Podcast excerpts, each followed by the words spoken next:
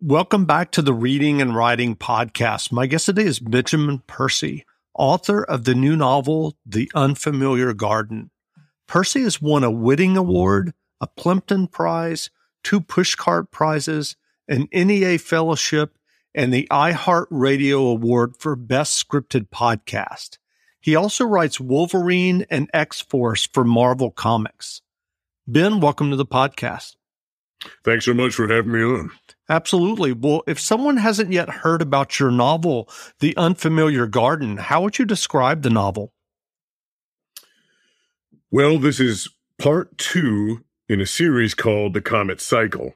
But as that heading indicates, The Comet Cycle, uh, this is not your standard series.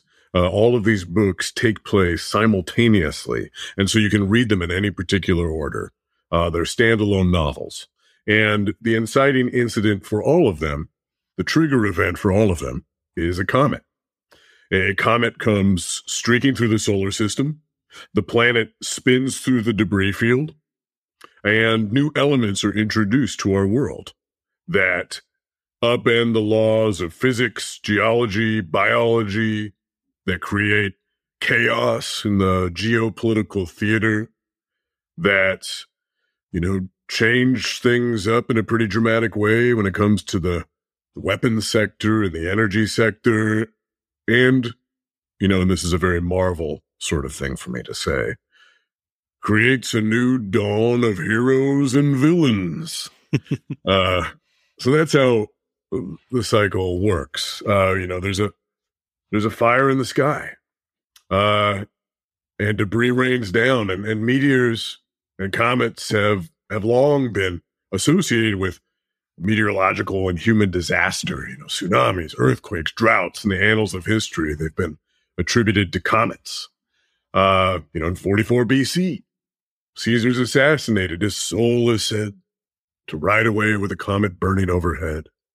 In 684 AD, when Halley's Comet passed by, the Black Death broke out. And, and in literature, you know, some of and, and in film, some of my favorite narratives they've they've drawn upon this. You know, everything from like John Carpenter's The Thing to H.P. Lovecraft's Color Out of Space to Arthur C. Clarke's Hammer of God, to even like George Martin's Clash of Kings. Um, they rely on comets as this supernatural device, an instigator of change. And and so I'm taking this sort of age old symbol of of our collective fear, I guess you could say. And and I'm using it as a way of of fantastically magnifying some of the anxieties that we face right now. You know, I've always felt like I've always felt like uh, you know the speculative stories that that last or really resonate that they that they channel cultural unease in some way, like everything from Frankenstein and how it's born out of the Industrial Revolution and how uh, you know it, it's it's about the fear of science and technology, the fear of of man playing God, or how Invasion of the Body Snatchers is actually about the Red Scare or McCarthyism, right? I'm I'm doing sort of the same thing. I'm looking at what we're afraid of right now, and and doing that Emily Dickinson thing, and by that I mean she always said to tell it slant, right?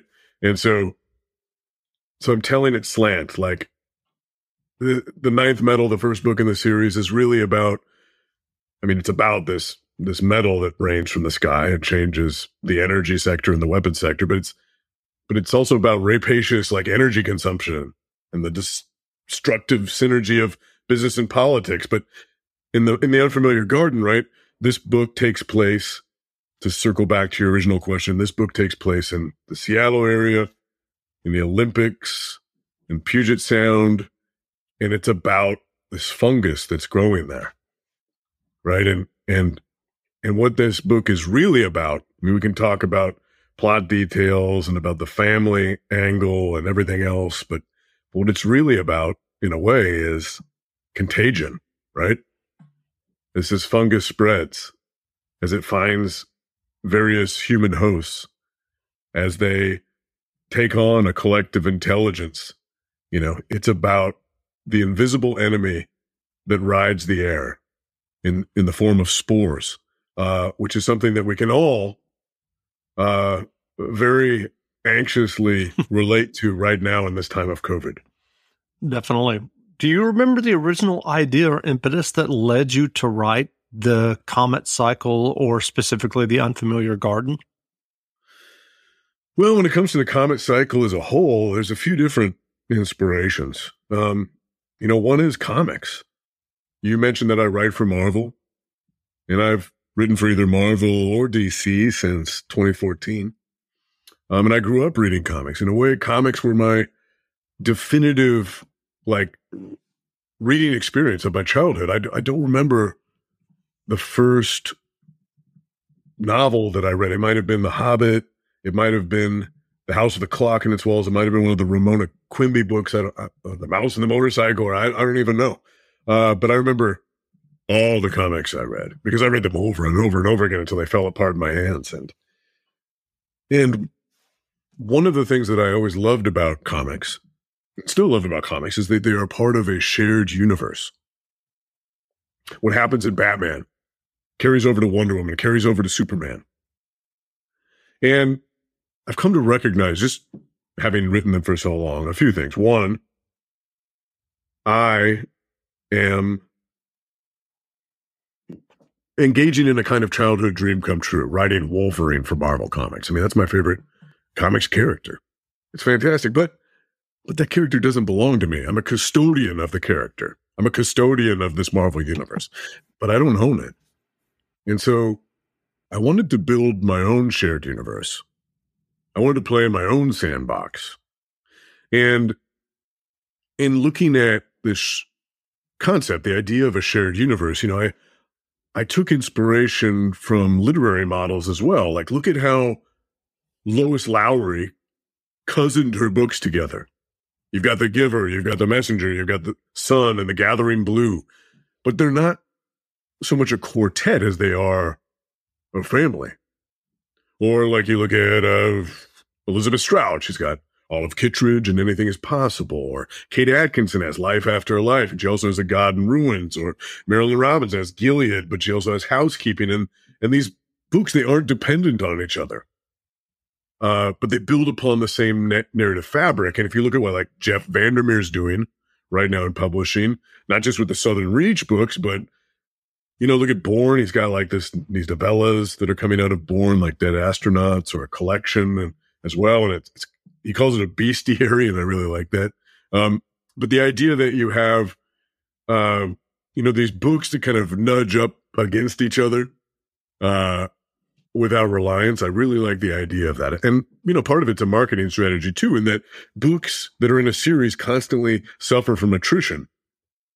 Um, but if you have books that are a series that aren't sequels, I'm trying to fight that a little bit. So that's the inspiration for the cycle as a whole. In part, I could keep going on about other inspirations, but when it comes to the unfamiliar garden in particular, uh, you know, a few different inspirations here as well. Um, and one of them is very personal since I since I read a lot of horror, and I don't know that you can call The Unfamiliar Garden a horror novel. I, I think you're, you know, people might refer to it as a science fiction novel or a mystery thriller. It's certainly those things, but there are some scary moments in this for sure. Uh, but since people, you know, know that I that I write a lot of horror, they oftentimes ask me what I'm scared of. And my jokey response is clowns. I'm scared of clowns or sharks or dentists. and and and that's kind of true. But you know, the, there's actually only one thing that I'm actually terrified of, and that is something happening to my kids. And I know that stories they infect readers most when there is something the the author is drawing from something personal, something raw. And my kids right now are 12 and 15 years old. They're fine. I'm just going to give that spoiler up front. But we have had some really touch and go moments. Um, when they were younger, they each had serious problems with their breathing. Uh, and they suffered from croup every winter, multiple times, in such a way that their air passages were weren't developed enough would close almost entirely. And so we were in and out of the ICU constantly. Um, and my son was almost intubated several times over. And, and, you know, one of the most horrific moments of my life was it's the middle of a snowstorm in Milwaukee and an ambulance is loading my son into the back. Uh, and his lips are completely blue and he's got a ventilator on and he can't, he can't breathe. Um, and I had to follow that ambulance through, through that blizzard to the hospital. And I've never been more horrified in my life. Um, and that's what this book is about in a way. It, you know, it, it opens up, and you know this from reading the dust jacket copy. It opens up with a, a moment where a child is lost. A child is lost, like as in vanishes. They don't know what happens to the kid. Like the comet uh, has left behind this debris field. The earth is spinning through it. The, the lights are going off in an almost like a strobe like fashion in the sky. And, and it's on this night that a couple loses their, their kid and and you know they they search and they search and they search and and the assumption is after weeks go by after months go by after years go by that the kid is is gone. Um and that that fissures the already troubled marriage. It, it, it cracks open this already troubled marriage and and a divorce follows but and we can get into this a little bit more when it comes to like the technical and thematic elements of the novel. Um, you know, but there's the possibility of healing that arises when these two characters who are chasing very different things. One of them is a mycologist who is investigating this new fungus, and the other is a detective, and she is investigating a series of ritualistic murders in the city. You know that their their work draws them together again, and there's a possibility of healing that arises not just in this union uh, as they as they try to chase down what turns out to be the same mystery, but also in the possibility that maybe their kid is still alive after all. And so I was talking about contagion before as an inspiration, right? Mm-hmm. The contagion that we face right now uh, in the world and write a more fantastical version of that. But it's also, you know, there's that deeply personal angle. Uh, just channeling that trauma, channeling that fear that still grips me that something's going to happen to my kid. Sure. Well, what was your original writing journey that led you to getting a job writing for comic books and getting novels published? So, everything in my career has been incremental, and everything in my career has been success that has risen out of failure. Um, you know, I, I started off writing short stories. And and those short stories, you know, eventually climbed my way up the rungs, I guess you could say, of like publishing with smaller journals and mid tier literary journals, and then working my way up to places like the Paris Review and and Esquire, publishing fiction with them. And then I started to get magazine gigs as a result of that. I started to write nonfiction for places like Esquire and GQ and Time and and uh, along that path, I also, you know, got one of my first novel deals.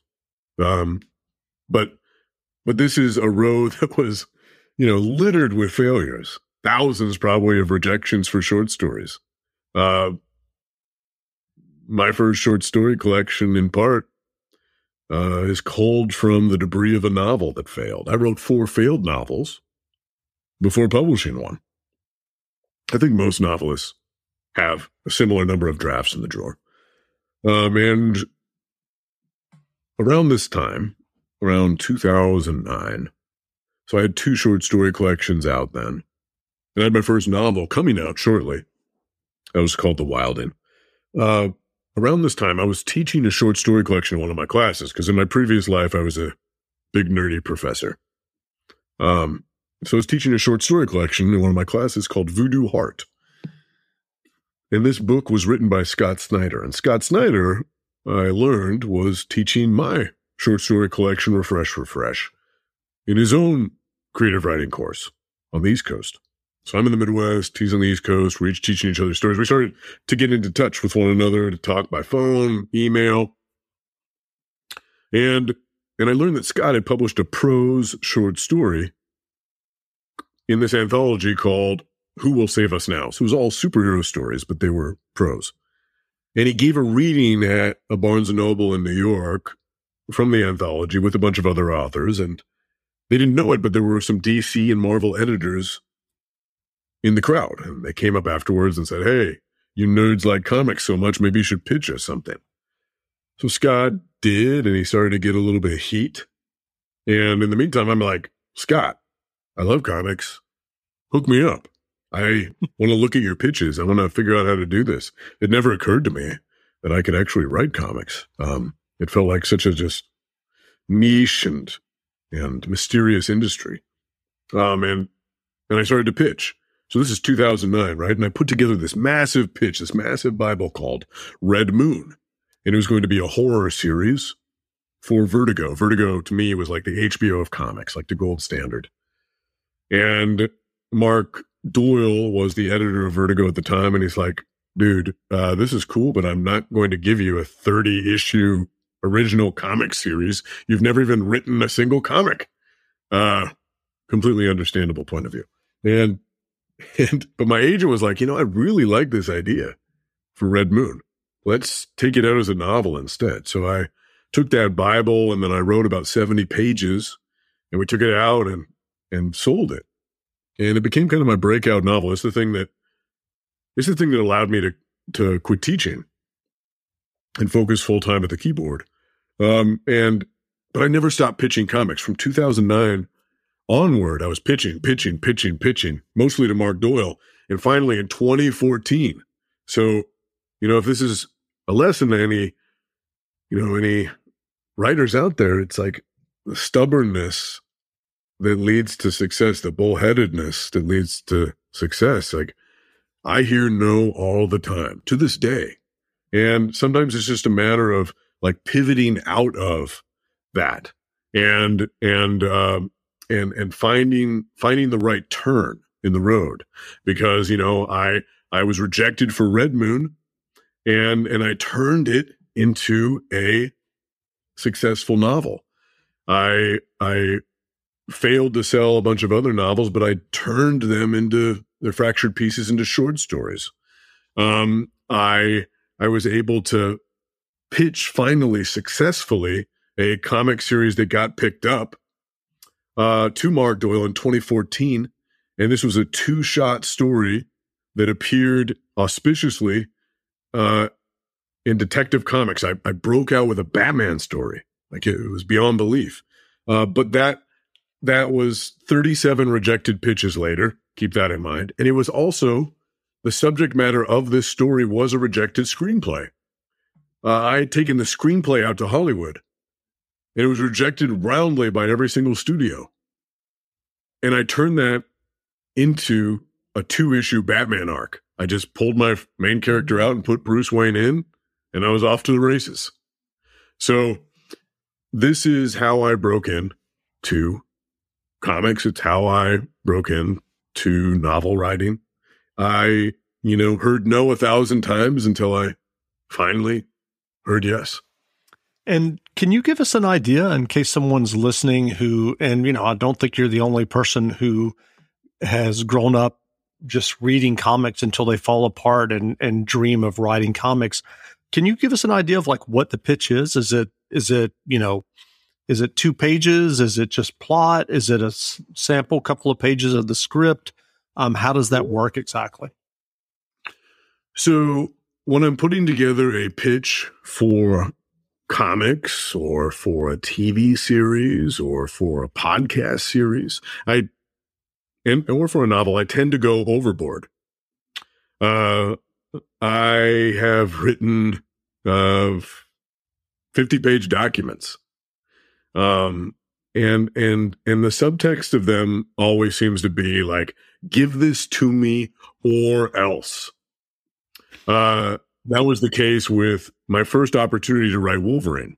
Uh, Axel Alonso, who was then the editor in chief of Marvel Comics, contacted me about potentially writing the initial podcast series for Marvel. Uh, this was going to be an audio drama, sort of like a TV show that you would listen to. Mm-hmm. And and so I was just, you know, over the moon about the possibility, not just of kind of being an architect when it came to the the audio uh, landscape of the Marvel universe, but also writing Wolverine, my favorite character. So I just went, I went nuts, and I laid out in exquisite detail not only what would happen in every single episode of this 10 episode series, but what would happen uh, just holistically, thematically with the character of Wolverine and why I personally would be a good fit for writing him. Uh, you know, I talked about uh, series or, or, or influences that would be canonical cousins, such as uh, Unforgiven, which is a movie that's all about a a man who has a history of violence who has tried to separate himself from humanity, to isolate himself, but then is reluctantly drawn back into the fray and has to atone for his sins. Like that was one of the models I wanted to use for Wolverine the Long Night, which is, you know, if, if you're into podcasts, you can listen to it anywhere for free. Um, or or True Detective. One of the things that I loved about True Detective was the way that, you know, it's an interrogation, uh, a series of interrogations with unreliable witnesses. And and I wanted to use that unreliability to my advantage in this series where these federal agents are our point of view characters and they're sitting down with characters who are, you know, uh, uh, fishermen, who are crabbers, who are loggers, who are cult members, who are bartenders. They're interviewing all these different people about a series of murders that have happened in this Alaskan town. And every single one of these characters you come to realize has a secret, uh, has an unreliable point of view. And in the end, that comes to include the federal agents themselves who have been guiding you along. Um, and so you can see how I'm like touching not just on plot, but on, you know, uh, on, on, on like comps that's what they refer to them as usually in Hollywood. You know, comps being like comparative models, like what you can expect when you're watching the series, mm-hmm. and also just deep subterranean thematics when it comes to like what I'm trying to get at when it comes to the core of this character. So, how different is it for you to write a script versus a prose novel? Uh, writing a script is um I would say it's a little more technical than writing a novel. So if you are writing, for instance, a comic script, you have 20 pages. You have five to seven scenes.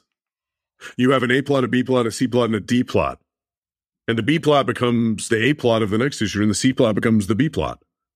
And you probably have a splash page and this is a single image page uh very common in comics to like broadcast something that is you know uh, bombastically exciting. An action scene where like batman is leaping through a window while tossing you know mist pellets uh as glass shatters everywhere uh, and he takes on a villain, or it might be a really emotionally resonant moment where like Green Arrow and Black Canary kiss when they've been separated for, you know, 10 issues. They finally come together in this romantic moment. You know, these splash pages, they typically occur once in the first five pages and once in the final two pages.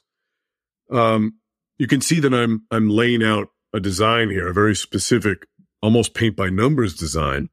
And, and this is true of screenplays as well. Like something has to happen at page 25 of a feature screenplay this is the moment when uh, the character makes an irrevocable decision and a door closes behind them. Uh, at page 15 of a feature screenplay is when the inciting incident occurs. And this inciting incident, uh, you know, is the trouble that, that rises up and makes the whole story possible uh, as your central character, uh, you know, struggles with some internal conflict that is replicated by this external conflict. Um, and and I could go on. I could go on for four hours actually about these very things. But the I- idea behind it is is is recognizable in the literary sphere as well. Uh, Terrence Hayes, the poet, talks about the difference between a form poem a formal poem like a, uh, uh, you know, a, a sonnet or a villanelle, like versus free verse poetry. And he says, like, okay, if you're writing free verse poetry versus form poetry, you know, it's cool if you can break dance, but it is badass if you can break dance in a straight jacket. And writing comics and writing film and writing for TV is like breakdancing in a straitjacket. But the thing is that these constraints, these constraints that seemingly chain you in, they can sometimes be inspiring. And they have made me a better novelist as a result. When you need mealtime inspiration, it's worth shopping Kroger, where you'll find over 30,000 mouthwatering choices that excite your inner foodie. And no matter what tasty choice you make, you'll enjoy our everyday low prices, plus extra ways to save, like digital coupons worth over $600 each week. You can also save up to $1 off per gallon at the pump with fuel points. More savings and more inspiring flavors make shopping Kroger worth it every time. Kroger, fresh for everyone. Fuel restrictions apply. When you need mealtime inspiration, it's worth shopping Kroger, where you'll find over 30,000 mouthwatering choices that excite your inner foodie. And no matter what tasty choice you make, you'll enjoy our everyday low prices, plus extra ways to save, like digital coupons worth over $600 each week. You can also save up to $1 off per gallon at the pump with fuel points. More savings and more inspiring flavors make shopping Kroger worth it every time. Kroger, fresh for everyone. Fuel restrictions apply. How how do you how do you see that in terms of making you a better novelist? Well, there's a few different ways. They've made me far more efficient for one. Like if you only have 20 pages at your disposal, you have to be doing multiple things at the same time. You have to be contributing to characterization, to plot, and to theme all at once. Whereas if you're writing a novel, you can be aware of this and still not carry through with it because you're like, well, I have 300 pages to gallop across, or 750 even. Uh, and that's why most novels are, was it Flaubert who referred to them as baggy monsters? Uh, they can be a bit, you know, uh, they can be a bit loose and, and, and even suffer from digressions. Uh, they can be rich and entertaining, sure, but not have like that sort of like laser honed crystalline quality that you can find in in something that's a more strict form. So they've made me more efficient. And when I talk about these things, like, okay, you got to contribute to characterization and plot at the same time. this is something you see all the time in comics where it's like, here's this awesome fight, right? Where Batman is battling the Joker, but, but he is having a conversation at the same time, which is probably completely unrealistic. But, you know, you see like some sort of character, these character beats occurring between Batman and Robin and, and, and, you know, the villainous force that they're overcoming, whether it's the Scarecrow or the Joker. Um, and, and it's because they're so chatty as they're going pow and thwack and boom. Um, and, and so there's, there's that. Um, but it's also, I think, made me a better novelist because scripting has, you know, when I talk about comics, they're very bombastic, they're very technicolor, they're loud in every way. And so you can take sort of their loudness and then distill it and come to recognize that the same things are happening in literature in a more subtle fashion. Uh, an example of this the rogues gallery, in other words, the villains, which I know is a bad word in literary circles, the villains of comics, right? That they are almost always an opposite or a dark mirror of the protagonist. And uh, what I mean by that, just for a second before I go on, uh, you know, sidebar is like, okay, uh, here you have the Joker. The Joker is chaos uh, that is an opposite of Batman, who represents law and order. Uh, or or or like Lex Luthor, you know, and and all that he represents, which is just untrammeled greed and such. Like that is an opposite of Superman, who is, you know, good to the core and completely selfless. Um, or there's the Dark Mirror, you know, the Dark Mirror being the character, the villain who is like basically has the same skill set as or background as the main character, uh, but they use it for ill intent. Um, you know, and you look to it. Let's let's like branch out into literature or film for a second, and you see the same thing. Like Sherlock Holmes, his greatest villain is Moriarty. Moriarty is a dark mirror of Sherlock Holmes. They're the same dude. Uh, they just, you know, are divergent in their intent. Um, and if you look at film like uh, Indiana Jones, his greatest villain is uh, in in the first film anyway, in Raiders is is Belloq. Belloq is the same dude. You know, they're both scholars, they're both passionate, uh, but but you know, Belloq is obsessed with power and, and money. Whereas Indiana Jones is always shaking his fist and saying, that belongs in a museum. um, but let's look, you know, like when it comes to like the internal wound or core wound or key insight, those are terms that are thrown around of a character, how they are replicated, externalized in the villain. You know, the, the we all know Batman as a character whose origin comes from Crime Alley, the aptly named Crime Alley. You know, he, we've seen it over and over and over again. He and his parents, Martha and Thomas Wayne, leave the theater. They take a shortcut through Crime Alley. Bad idea. And, you know, so a figure comes out of the shadows and rips the pearl necklace off, and a gun shot sounds, and, and little Bruce Wayne you know, kneels beside his parents' bodies as rain pours down. There you have the core wound of Batman. And and he wants to bring law and order to Gotham City because of that moment, because of the chaos, uh, the powerlessness of that moment. So you can see a replication of that in the Joker, but let's get a little more complicated for a second here and just talk about internal faults and and and the way in which different rogues can can externalize this. Like, let's say you're writing a Batman story that's about Scarecrow. Scarecrow is a, is a character who, just like Bruce, suffered from fearful trauma as a child. His father experimented on him with all these fear serums. So they both have these fearful moments, right? But they use them, they're dark mirrors to one another. They use them in different ways. So that's what that story has to be about.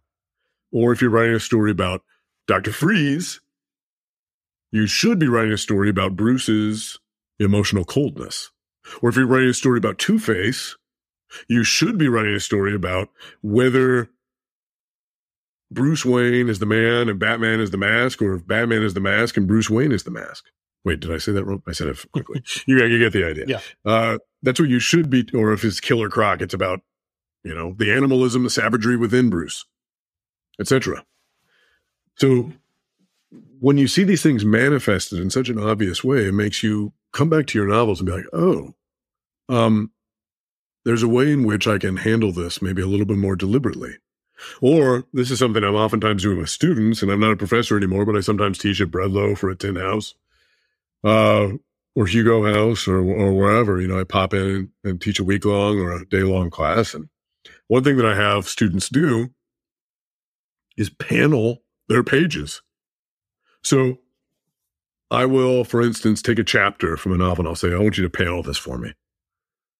And they'll go through. And this connects to some of the things that I've, you know, when I when I think about novels, I think about it in terms of vectors. A vertical vector and a horizontal vector. The vertical vector is the emotional vector. The horizontal vector is the narrative progression.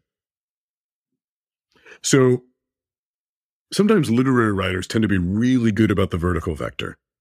They're really good about building up, filling up the emotional well. And they're not so good sometimes at like making the plot move. And in genre writers, and I'm I'm being I'm, you know, speaking in exaggerated terms here, generalized terms. Sometimes they can be more focused on the plot moving forward, the horizontal vector, and less focused on the vertical vector, the emotional. I guess I'm most interested in writers who are somewhere in between. We're doing both at the same time. You know, the Kate Atkinsons, the Susanna Clarkes, the Peter Straubs, the Cormac McCarthy's, and and so when you have somebody panel their novel chapter, when you have them try to visually address what's happening, it can lead to some breakthroughs, right? Here are my characters sitting at a table with a jug of whiskey between them, talking. Panel one, page one. Panel two, page one. They're still at the table with the jug of whiskey, drinking and talking. Then we move forward to page three, panel seven, or maybe even page seven, panel three, and they're still at the table drinking the whiskey. Maybe like well, the jug is a little less full at this point. maybe somebody is like smoking a cigarette as well, or going to the window to look out it. But like, there are actually no plot beats happening. Uh, and and so they come to recognize like how little is actually being accomplished. And I'm like, what is actually the point of this scene? It's like, oh well, you know, I want them to realize that they need to get it. They want to they want to uh, end their friendship or end their marriage or whatever. Like that's the actual beat. But it took 20 pages of horizontal movement and and I would say the horizontal movement is actually like uh insubstantial and irrelevant to get there. What if they were doing something else instead? Like doing something that was relevant to the plot and you could triangulate those two things, both the emotional moment, the key emotional moment that is being addressed and progress the plot as well. Um, because they're whatever, chasing down the serial killer or gutting an elk on the side of a mountain.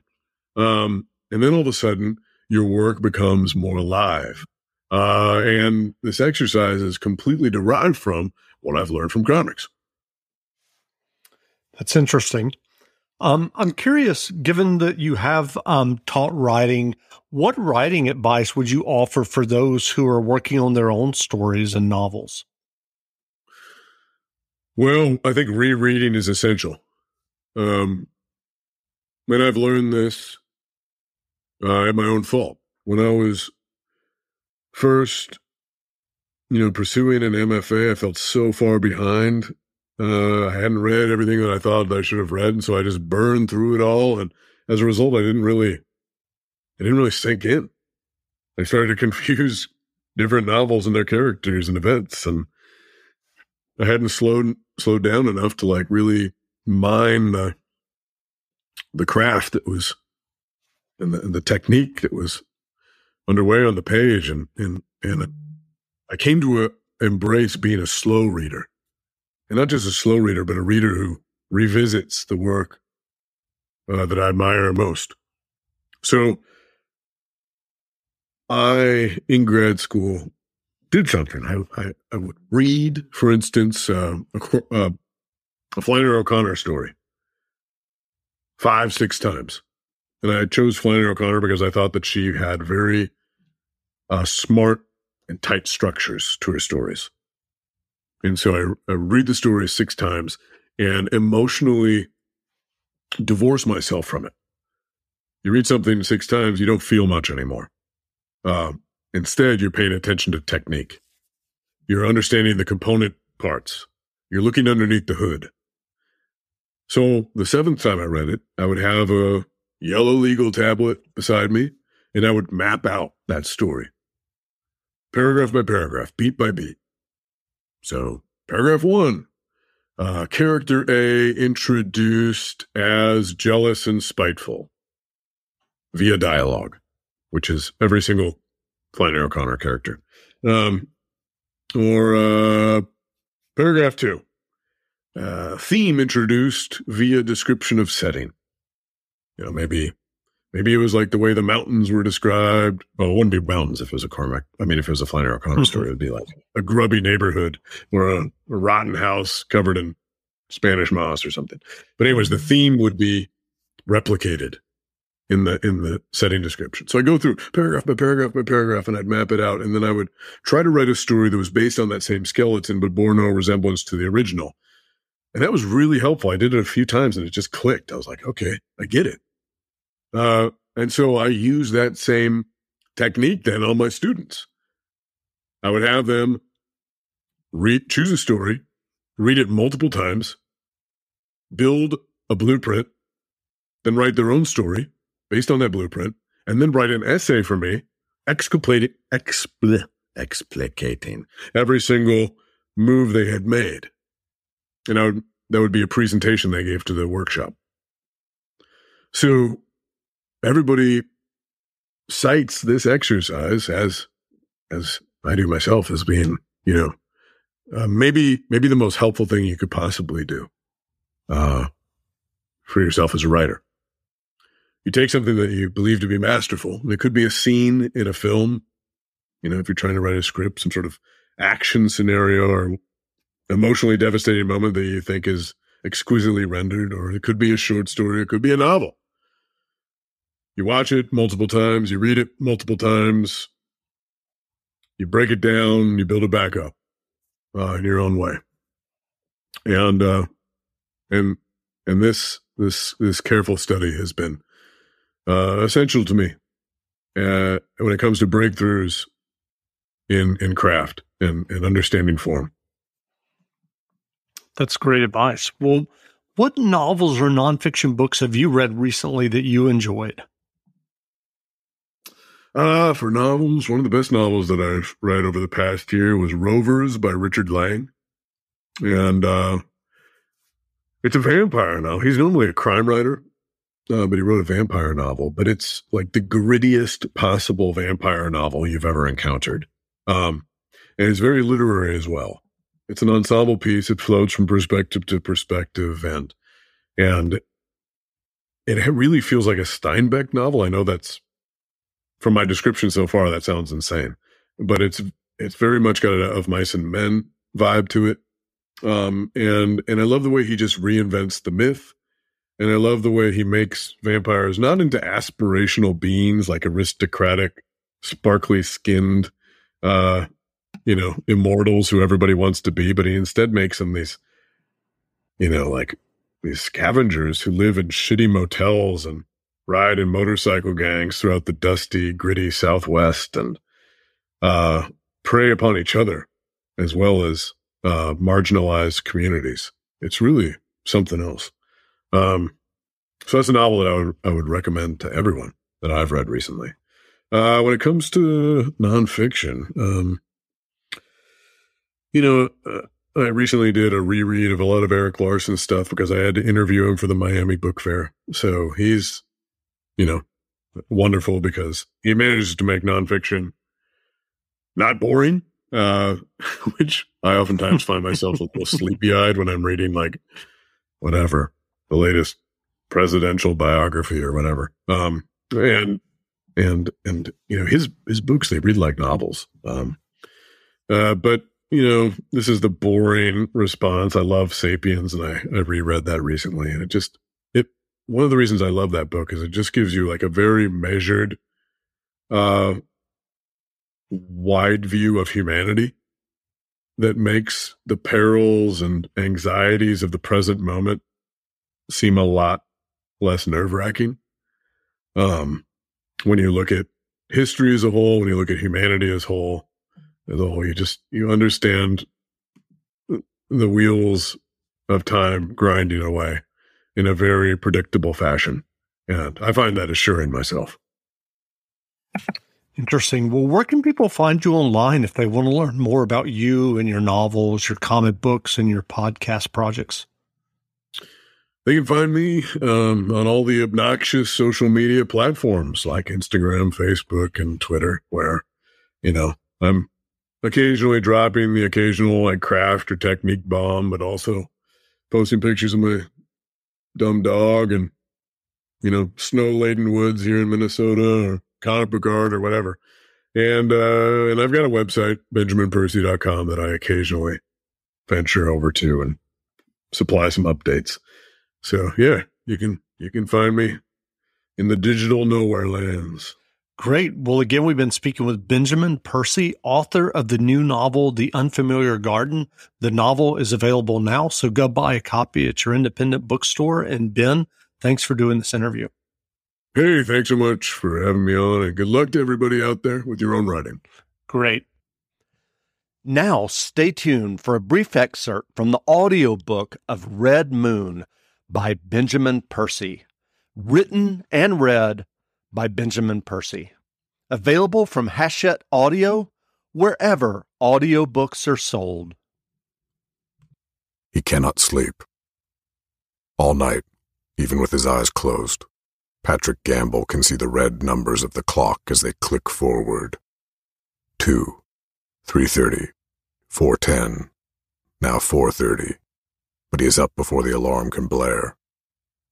He snaps on the light and pulls on the blue jeans and black t-shirt folded in a pile, ready for him, ready for this moment, the one he has been dreading for the past two months. His suitcase yawns open on the floor.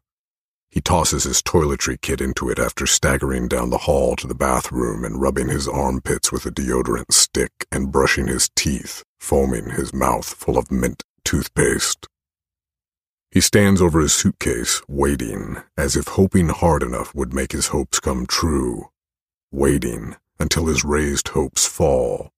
Waiting until he senses his father in the bedroom doorway, turning to look at him when he says, It's time. He will not cry. His father has taught him that not to cry, and if he has to, he has to hide it. He zips the suitcase shut and drags it upright and stares at himself in the closet mirror, his jaw stubbled with a few days' worth of whiskers, his eyes so purple with sleeplessness they look like flowers that have wilted in on themselves, before heading down the hall to the living room, where his father is waiting for him. The truck idles in the driveway. The air smells like pine and exhaust. Sunlight has started to creep into the night sky, but only a faint glow, a false dawn. The suitcase chews its wheels through the gravel, and Patrick struggles two-handed with its weight. When his father tries to help him, Patrick says, Don't, and heaves it up into the bed of the truck. Sorry, his father says, and the word hangs in the air until Patrick slams shut the tailgate. They climb into the truck, and on the bench seat, Patrick finds a peanut butter toast sandwich, wrapped in a paper towel, but his stomach feels like a bruised fist, and he can't imagine choking down more than a bite. They follow the long gravel drive with their headlights casting twisting shadows through the tunnel of trees. They are alone on a county road, and then surrounded by traffic on I-580 heading south toward San Francisco. Half the sky full of stars the rest of it blurred by soot-black clouds occasionally pulsing with gold wire lightning. His father says he hopes the weather clears, hopes his flight goes off without a hitch, and Patrick says yes. He hopes so too. You've got Neil's number? Yeah. In case things get weird with your mother? Yeah. Not that I think they will, but in case they do, he's a three hour drive away. I know. The sky lightens to a plum color, and with the sun and the stars and the clouds at war in the sky, Patrick can't help but think that's how things are around here, divided, like the landscape, ocean and forest and desert and city, clouds and sun and fog, like so many worlds crushed into one. It is another half hour before the sun crests the horizon and injures his eyes to look at. His father holds the steering wheel like it isn't going where he wants it to go unless he muscles it hard. The two of them say nothing because there is nothing to say. It has all been said. Patrick does not want to go, but that is irrelevant given the fact that he must. That goes for them both. They must.